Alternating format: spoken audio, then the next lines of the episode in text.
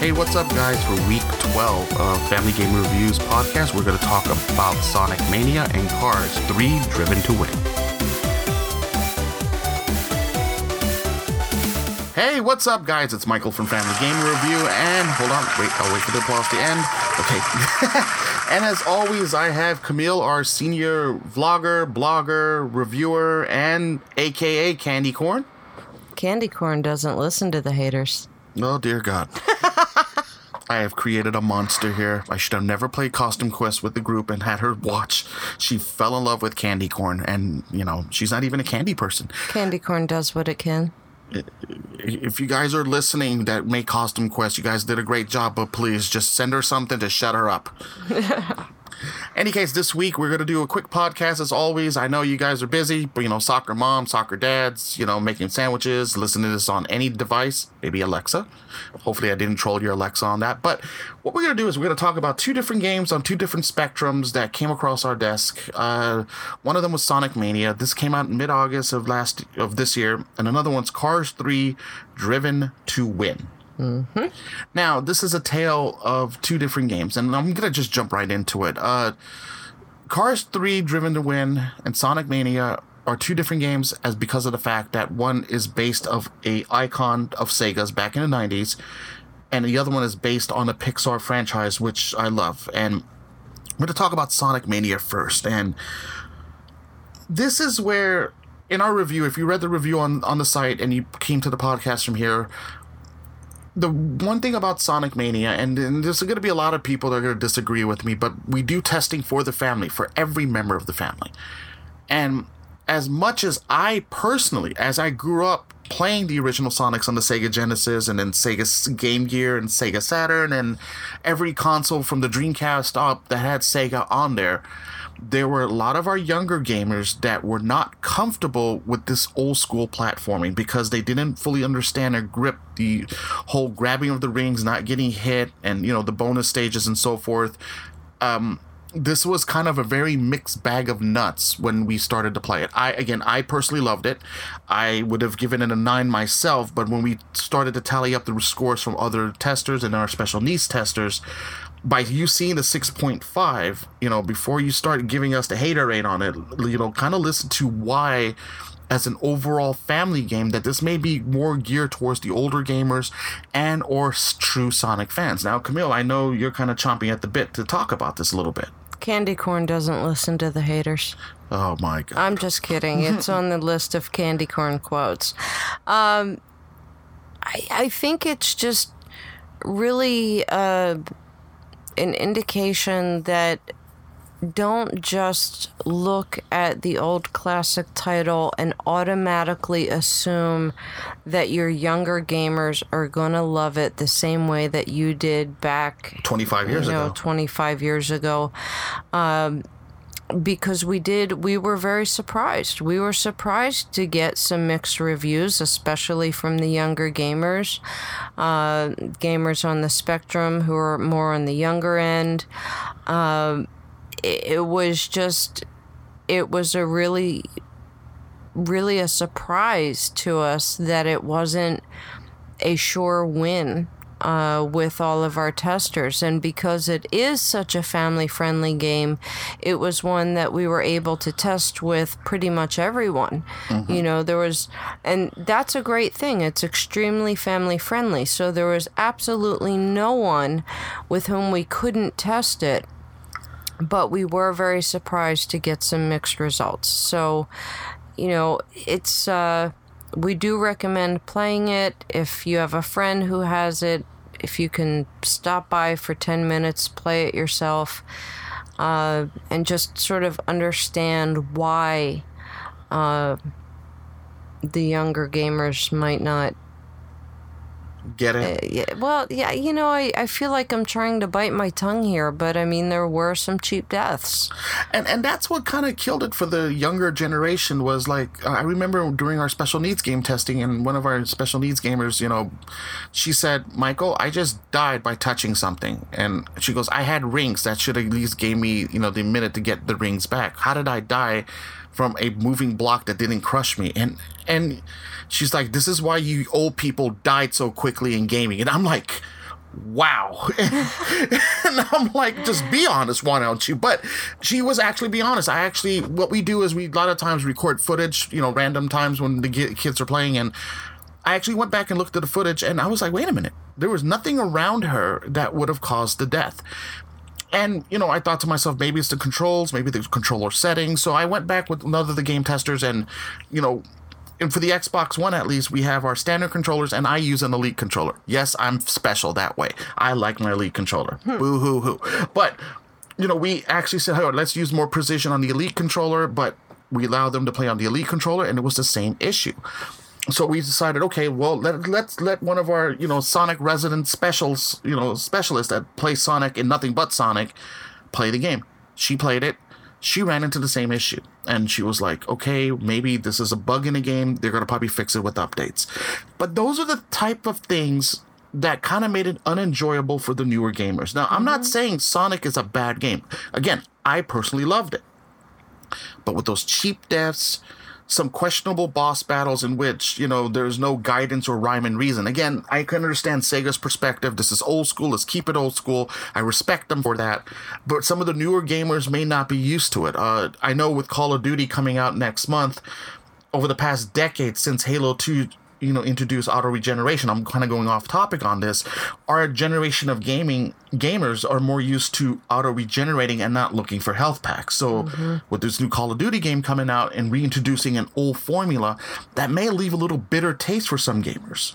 And that's what i think sonic did in this case is like you know i don't i didn't expect him to reinvent the wheel on something that was already you know gaming glory but I think as they were trying to approach everyone as being a family game, I think they kind of missed the point of realizing that younger gamers are not going to get something from 25 years back. Well, for what it's worth, you know, I may not be a such a quote unquote younger gamer, uh, but I am someone who has not been playing Sonic for 25 years.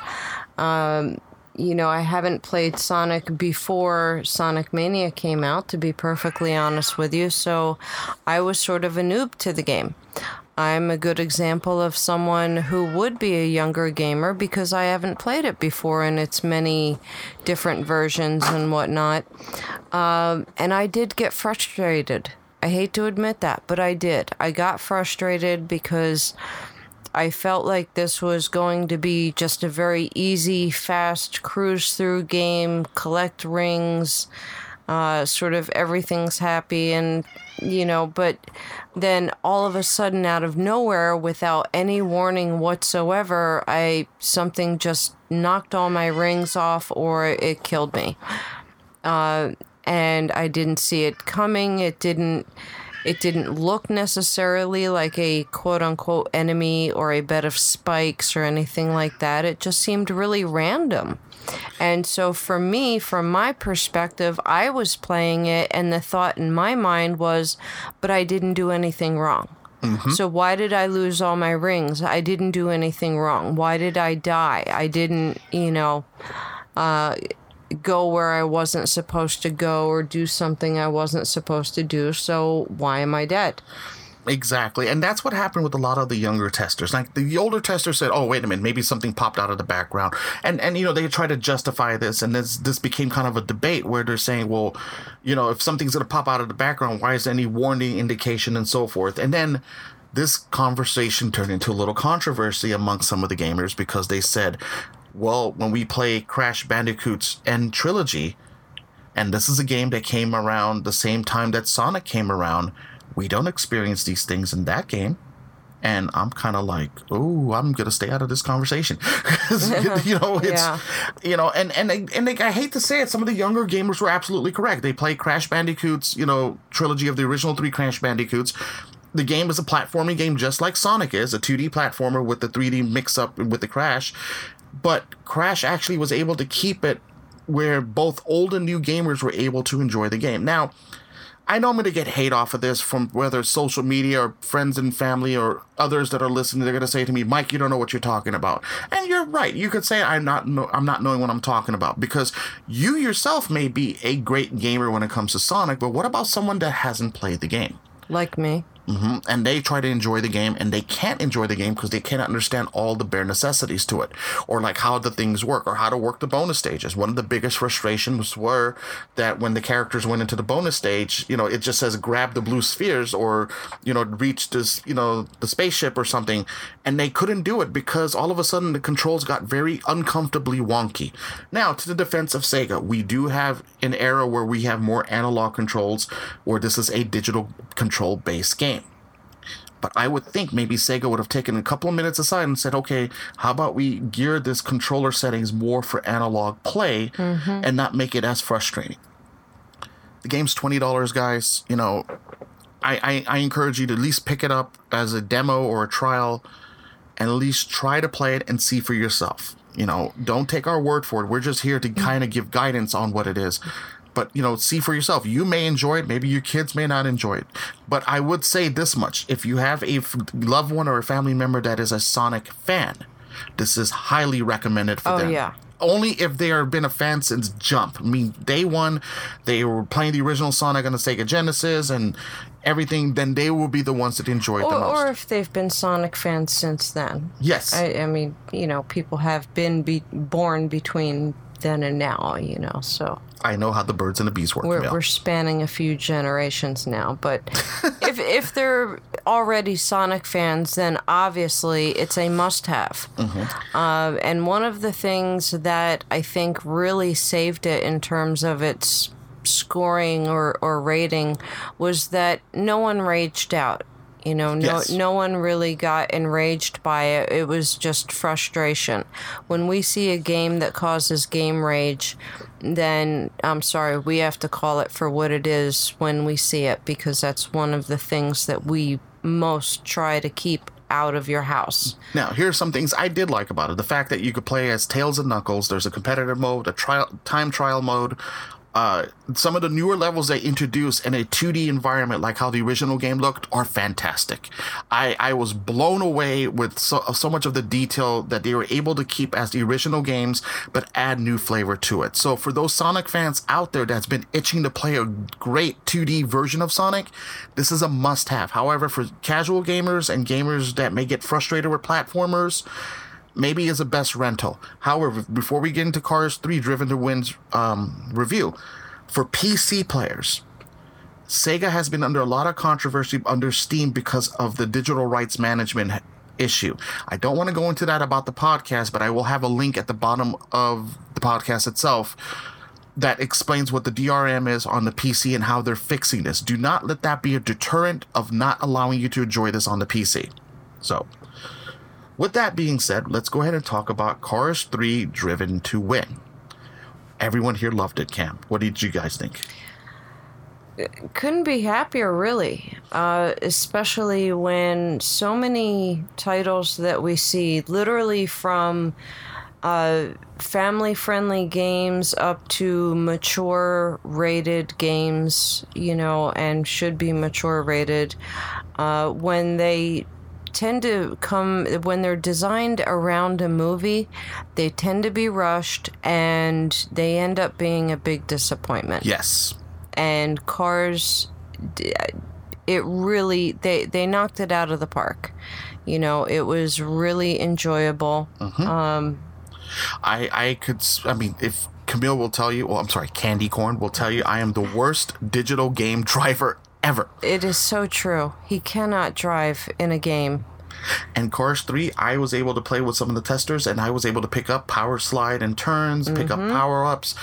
Cars 3 Driven to Win is kind of based on the story. I mean, again, for those that haven't seen the movie yet, it's it's kind of loosely based on what's going on in Cars 3. And what I loved about this was they didn't try to fully mimic this the movie itself. They actually went and added new features. Like there's a battle race mode, there's a stunt mode, uh, there's all these different modes and and what makes the game more fun is that it's very friendly to pick up and play the game. And we even had some testers that were testing remotely um, when they had a they got a copy of it, and they actually said, "Mike, I'm not a racing fan, and I really don't like kiddie foo foo games." How they one of our testers said it, but I actually enjoyed Cars 3. And we got really good feedback from different age groups as well it was Yes, it's just a very fun game. You know, it, it's some of our older testers, you know, were thought they were, you know, we'll humor them for a minute, we'll play the game for a little while, and they ended up putting in like a good hour or two and checking out the different uh, gameplay modes and and uh, they came back and said, "Hey, man, I ended up spending a few hours with this, and I like the, you know this mode more than that mode, and." you know, my girlfriend picked up a controller and she's not really a gamer, but she was able to get right into it. And uh, so for us, that's a win win win. When everyone in the family can pick it up and play and have a fabulous time, uh, that means that it's also a great game to pick up uh, for parents and children gaming together.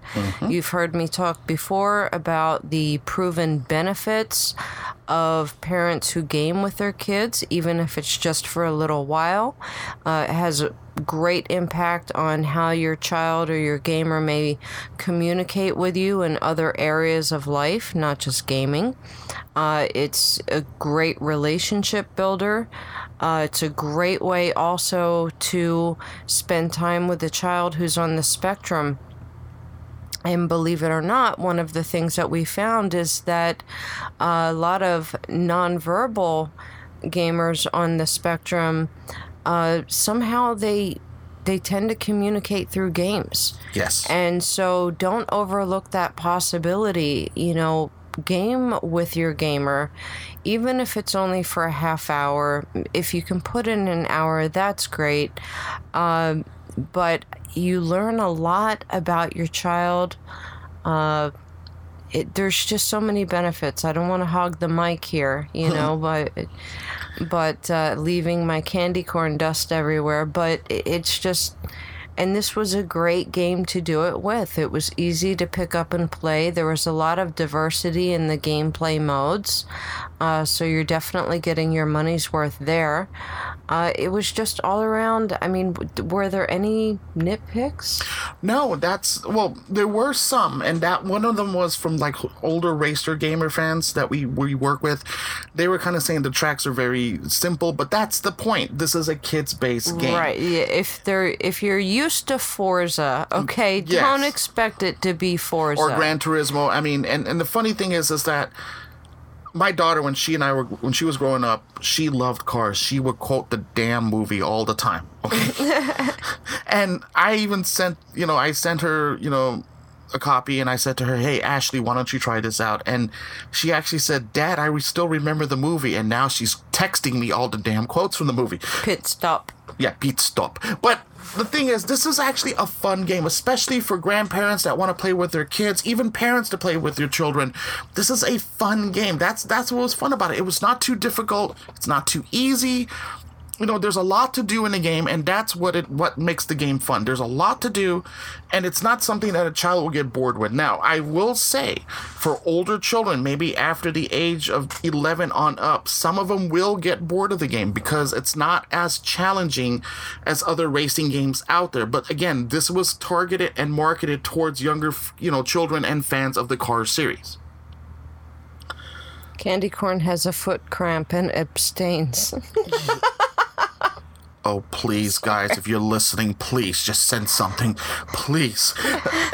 but in any case, um, I would we would highly recommend it. And this is one of the also the rare titles that actually came out for the last gen. Uh, it came out on the Nintendo Switch, the Xbox One, PlayStation 4, PC. Xbox 360 and PlayStation 3. And what was the last time you heard me say a game came out on all the older platforms? Camille? That's, That's- what. Now, during our playtesting, of course, we got a chance to test the PlayStation 4 version, the Nintendo Switch version, and the Xbox One. So we did not get a chance to test out the PS3 or the Xbox 360.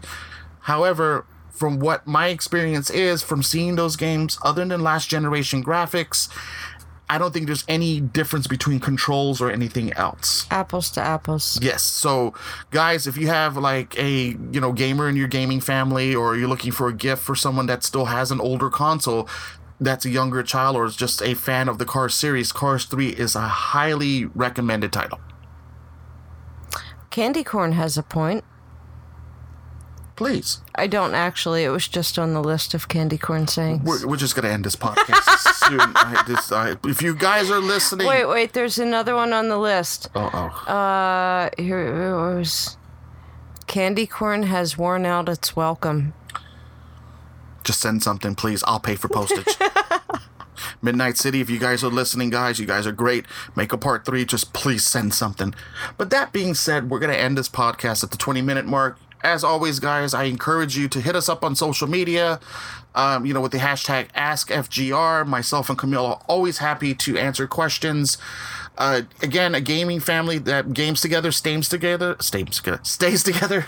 It's true. It is very true. So, again, guys, thank you so much for your time to listen to this podcast. And tune in next week where we're going to do a special podcast on one game that Camilla and I found that may be great for older gamers and adults, which is called Firewatch. I We're actually going to wait devote. for that one. Yeah, we're actually going to devote that podcast to that because it was such a phenomenal game. So stay tuned for next week's podcast, guys. And thank you so much for listening. Have I'm a out. great night, everybody. Thank Take you care. so much. Bye bye.